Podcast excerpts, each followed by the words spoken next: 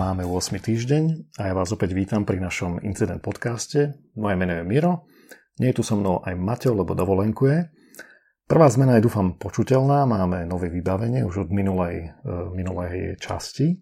Na nahrávanie máme úplne nové mikrofóny, mixpult a tak ďalej. Takisto z nahrávania podcastu už nerobíme video, ale budeme robiť incident špeciál video, ktorom budú len tri správy, ale spracované trošku inak. Pre nahrávanie incident špeciálu dokončujeme štúdio, takže dúfam, že sa nám to podarí v dohľadnej dobe. A pracujeme takisto na novej web stránke, kde bude viac informácií a viac zaujímavostí. Znova pripomeniem, že na našej terajšej stránke www.incident.sk nájdete vysvetlenie toho, čo je podcast, ako nás počúvať. Môžete navštíviť našich sponzorov.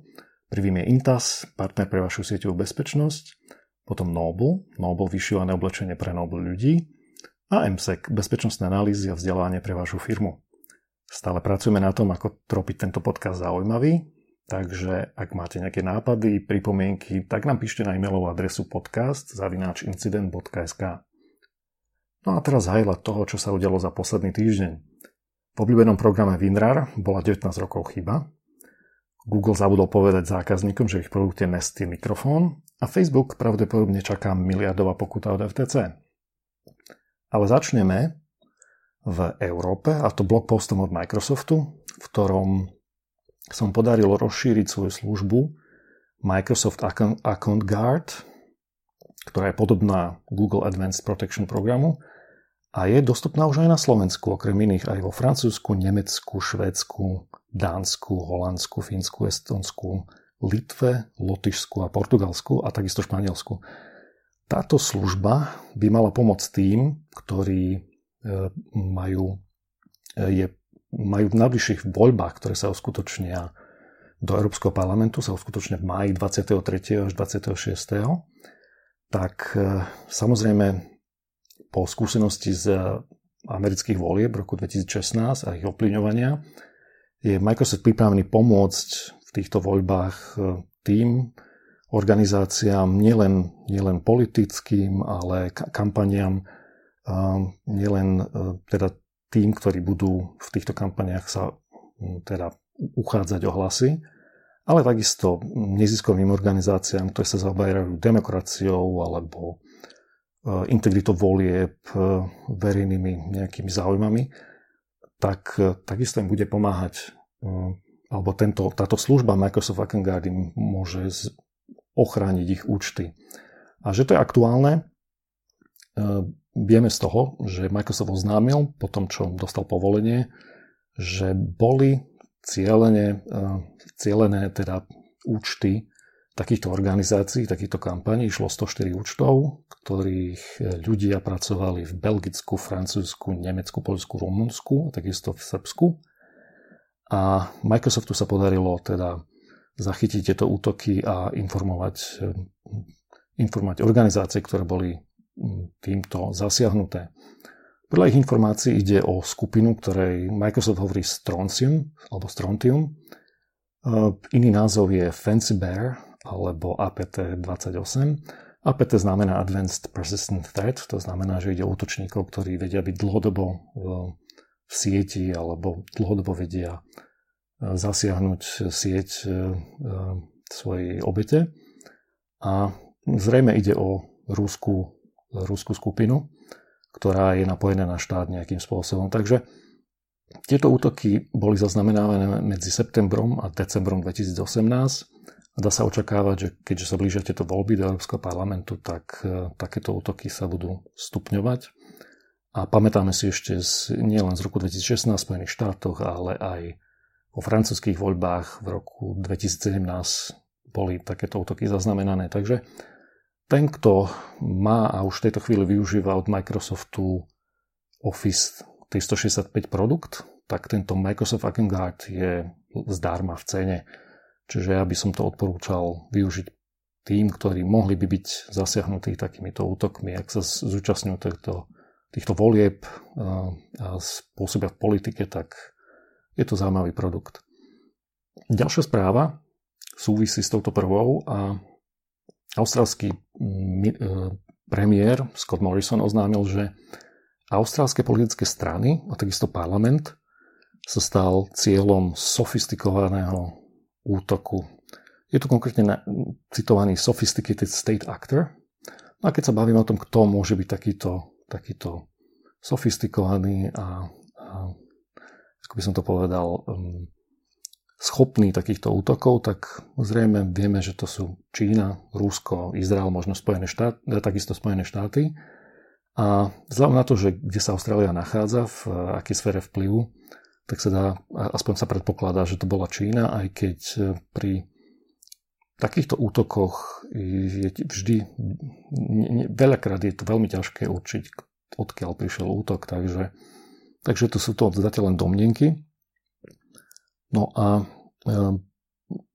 Austrália sa pamätá v roku 2011 podobný útok, ktorý podľa všetkého bol e, z Číny a Predpokladá sa, že vtedy čínsky agenti mohli čítať e, maily, maily premiéra celé mesiace, takže tieto útoky netreba podceňovať a toto je ďalší, ďalšia ukážka toho, že e, keďže v Austrálii takisto ako v Európe sa chystajú v máji voľby, tak vyvoláva to záujem rôznych, rôznych síl.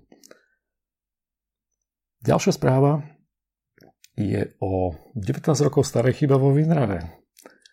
Nadav Grossman, ktorý je výskumník pre e, security firmu Checkpoint, v blogposte vlastne vysvetľuje, je to veľmi technický blogpost, ale v zásade ide o to, že našla sa chyba vo Winrare, ktorá spôsobuje to, že e, je ohrozených v zásade 500 miliónov ľudí, ktorí majú starú verziu. A WinRAR kvôli tomu odstránil podporu, e, keďže WinRAR je aplikácia na, na pakovania a rozpakovanie súborov a v rôznych formátoch, tak chyba bola v knižnici, ktorá nebola od roku 2005 updatovaná a ktorej už nie sú zdrojové kódy. A išlo o e, pakovanie pre formát ACE. Ten bol v najnovšej beta verzii odstránený keďže neexistuje nejaký spôsob, ako sa dostať k týmto zdrojovým kódom, tak to bola jediná možnosť, ako odstrániť túto chybu.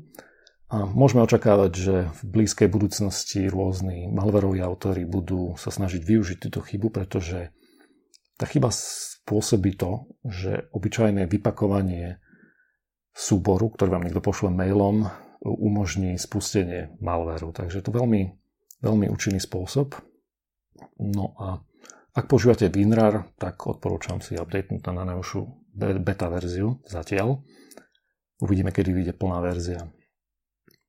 Ďalšia správa je zaujímavá z toho dôvodu, že hovorí o, o bezpečnostnom systéme Nest, Nest Security System. Nest už patrí firme Google a ľudia po roku zistili po update, ktorý Google vydal, že tento bezpečnostný systém obsahoval mikrofón, o ktorým nikto nič nevedel. Nest Secure je, bol teda vydaný ako produkt minulý rok. Je to systém pre domácu bezpečnosť. Obsahuje rôzne senzory, napríklad senzor dverí, senzor okna alebo okien, pohybové senzory. A takisto je k nemu dodávaný malý box, ktorý funguje ako taký hub, ako centrum celého toho tohto systému. Stojí to 500 dolárov. No a Google ako si zabudol poznamenať, že, že od začiatku ten systém mal vstavený mikrofón, ktorý nebol využívaný a minulý mesiac po update odrazu získal Google Assistant funkcionalitu, to znamená to, čo majú Android telefóny vstávané, tak má aj tento domáci systém. Um, ľudia boli samozrejme dosť prekvapení, ja len zacitujem mm, zacitujem vetu z tweetu eh, Joša Konstina, ktorý sa, to novinár, ktorý sa zaoberá takýmto vecami. A preložím to, že mám rád, ak technologickí giganti volajú takýto, masívnu, takýto masívne klamanie alebo oklamanie užívateľskej dôvery errorom. Lebo to je spôsob, akým Google reagoval na to všetko.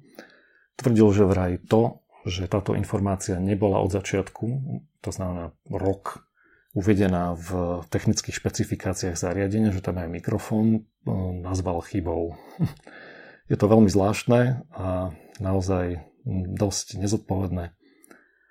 Je veľa ľudí, ktorí takéto zariadenie nechcú mať doma a kúpili si tento bezpečnostný systém práve kvôli tomu, že nemá mikrofón. No, ďalšia správa súvisí takisto s surveillance alebo so sledovaním, pretože mm, minulý týždeň, myslím, že to bolo, kedy Eh, Viktor uh, Gevers, alebo Givers, teraz neviem, z GDI Foundation, uh, čo je bezpečnostná organizácia, ktorá sa zaoberá proste hľadením chýb a, a problémov, tak zistil, že, že databáza s miliónmi údajov o čínskych moslimoch sa nachádza vlastne na internete bez akýchkoľvek, akýchkoľvek ochrany. V tejto databáze, ktorá nebola nejako obmedzená, sa nachádzalo informácie o 2,5 miliónov ľudí, čiže ich lokácie, kde sa nachádzali, takisto e, boli tam e, ich e, informácie o identifikačnej karte, kedy expiruje ich národnosť, kde bývajú, fotka, kde, kde pracujú a takisto, kde ich zachytili kamery, ktoré vedia rozoznávať tvár. Takže toto bol veľký, by som povedal, problém, ktorý ak, ak takáto databáza s takýmito citlivými údajmi unikne, alebo nie unikne, ale je, je proste v cloude viditeľná.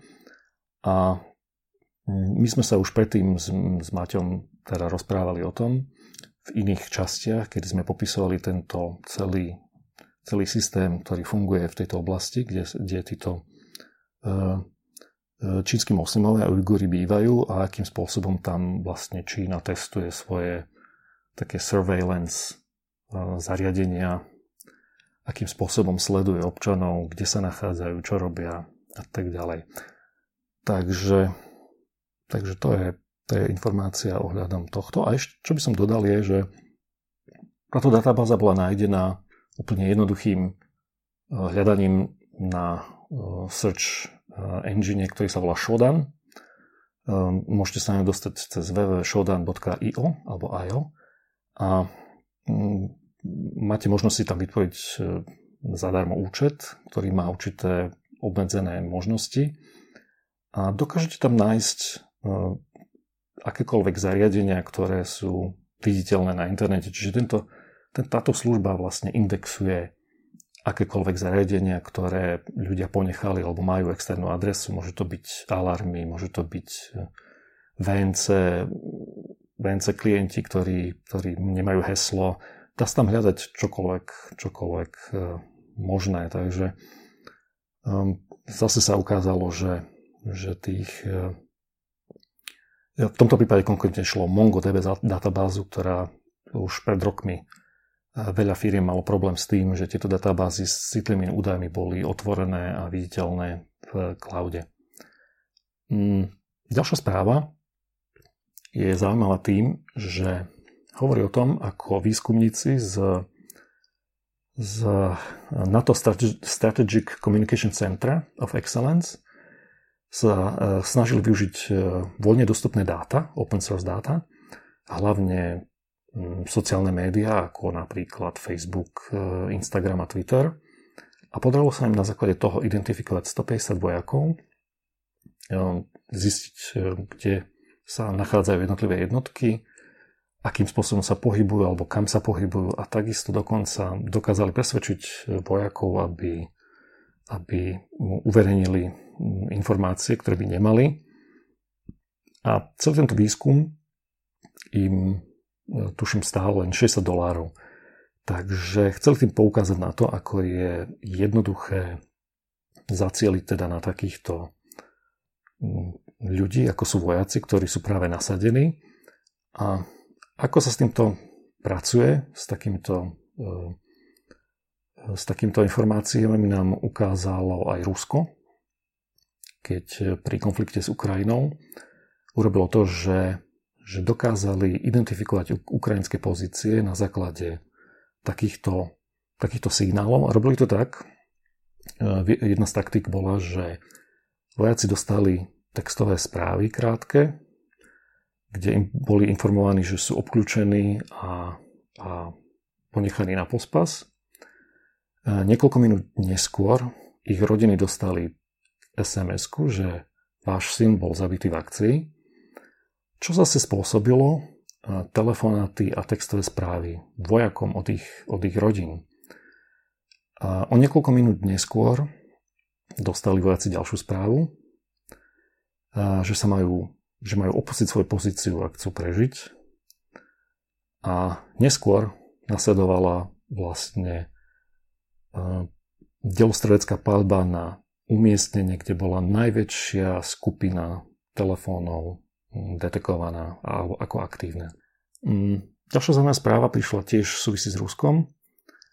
A firma, alebo teda firma Splunk, Splunk je softwarová platforma, ktorá umožňuje prehľadávať, analyzovať, vizualizovať vygenerované dáta, ktoré sa zbierajú z web stránok, aplikácií, rôznych senzorov, zariadení a umožňuje vizualizovať tieto dáta, umožňuje či už z hľadiska biznis, e, biznis potrieb alebo aj bezpečnostných, e, dokáže v reálnom čase e, teda indexovať takéto dáta a, a človek môže dostať aktuálnu informáciu o tom, ako je na tom jeho infraštruktúra.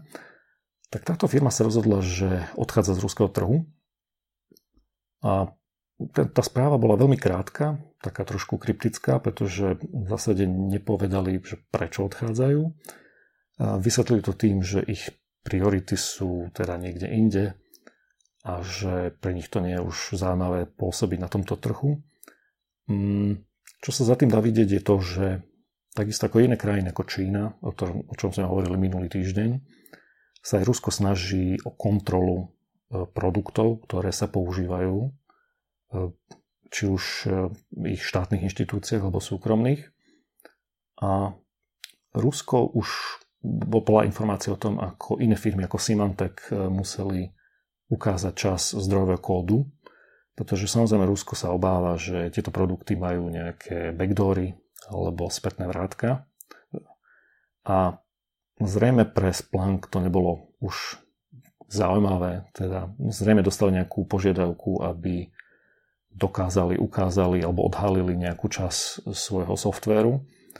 A keďže Splunk je software, ktorý je mm, naozaj mm, veľmi silný, e, určite v tom veľa know-how, ktoré, ktoré do tohto softveru dali za dlhé roky, tak zrejme majú obavu, aby sa tento, tento, táto informácia nedostala do, do ruských rúk.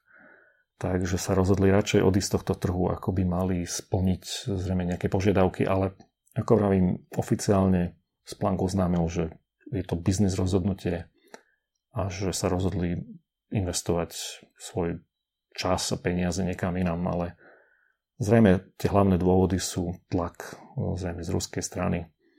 Buď na odhalenie zdrojového kódu alebo, alebo niečo podobné. Ďalšia zaujímavá správa je z Izraela, kde podľa všetkého zaviedli asi ako prvý na svete uh, cyber hotline.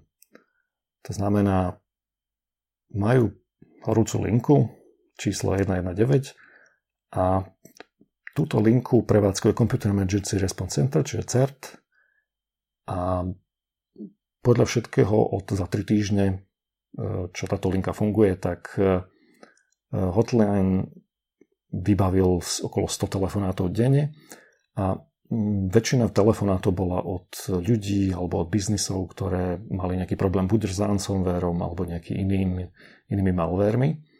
A je to ináč zaujímavá myšlienka, ako získať teda aktuálne informácie, aký, aké problémy ľudia riešia s počítačmi, bezpečnostné a moc tak rýchlejšie reagovať na to, čo sa deje. Takže toto je taká zaujímavá správa. No, potom tu máme nejaký únik dát, zo Švédska. E, ten je veľmi nepríjemný, pretože call, call center, e, subkontraktor, ktorý mal na starosti telefónnu linku, kam ľudia ako verejnosť mohli volať a mohli, si, mohli požiadať o nejakú radu ohľadom svojich, e, svojich zdravotných problémov, tak tieto dáta alebo hovory, ktorých bolo nejakých 170 tisíc hodín hovorov od roku 2013, tieto dáta boli znova viditeľné verejne.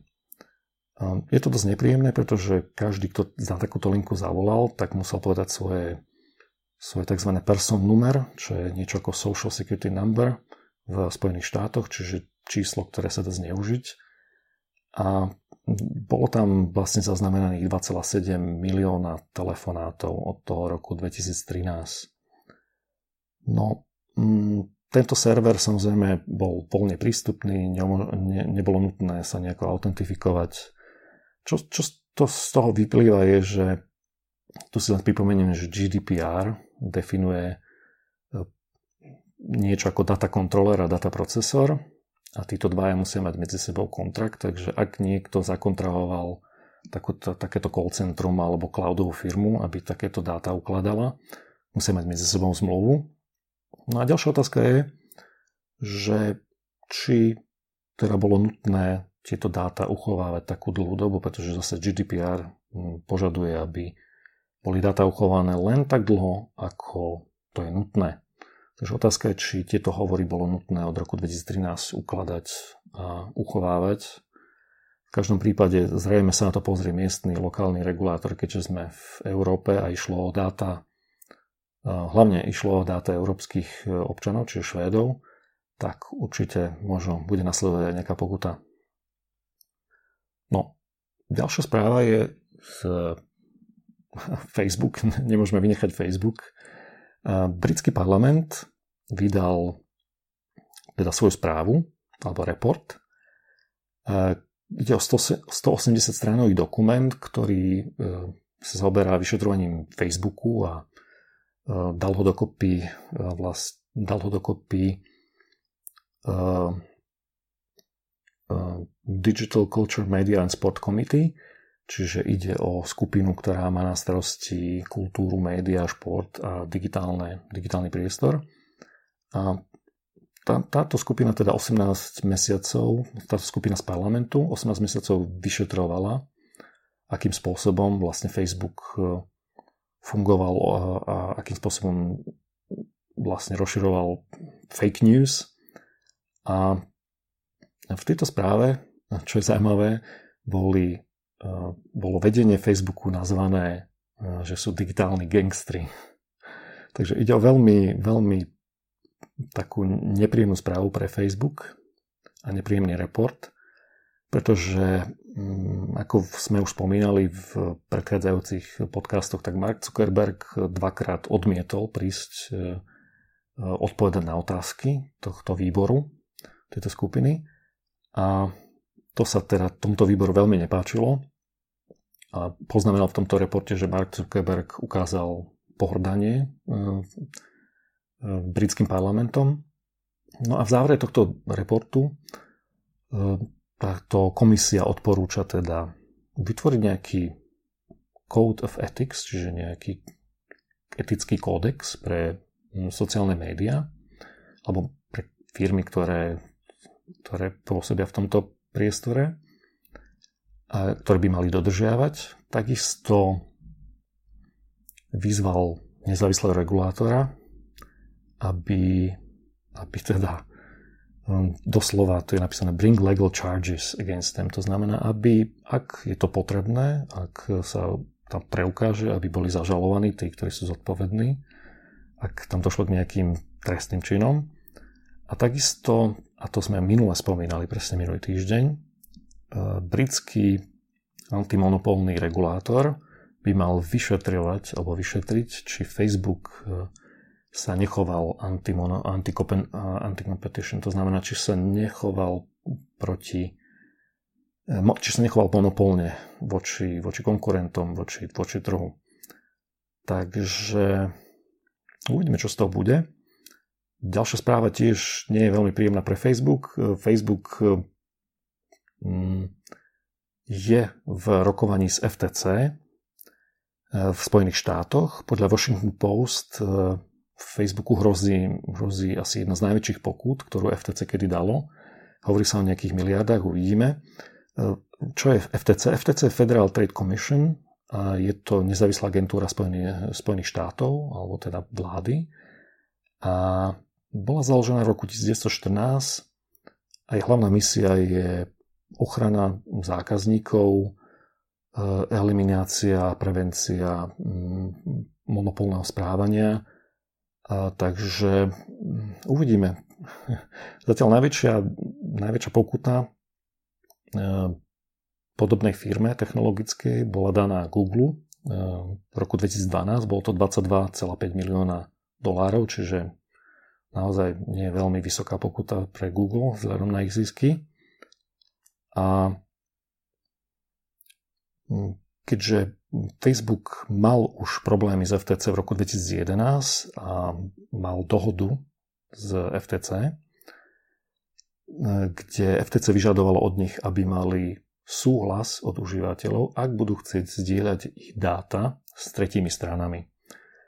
No a tieto dohody väčšinou Mm, sú dosť prísne, takže ak sa FTC rozhodne, že tá dohoda bola z roku 2011 porušená, tak naozaj je možné, že udelí Facebooku niekoľko miliardovú pokutu. No a posledná správa je taká, neviem či vtipná, ale rozhodne dosť čudná. Uh, existuje stránka uh, thispersondoesnotexist.com, čo znamená preklade táto osoba neexistuje. A ide o to, že na tejto stránke e, jeho tvorca Philip Wang, ktorý je softwarovým inžinierom v Uberi, sa rozhodol e, použiť nejaký open, open research a data a vlastne táto stránka po každom, keď dáte refresh, vytvára falošný portrét, ktorý ale vyzerá ako reálna fotka. A algoritmus za tým bol trénovaný, ako sa tomu hovorí, na veľkom veľkom datasete e, reálnych obrázkov e, ľudí a používa neurálnu sieť, ktorá, ktoré sa hovorí GAN, alebo Generative Adversarial Network.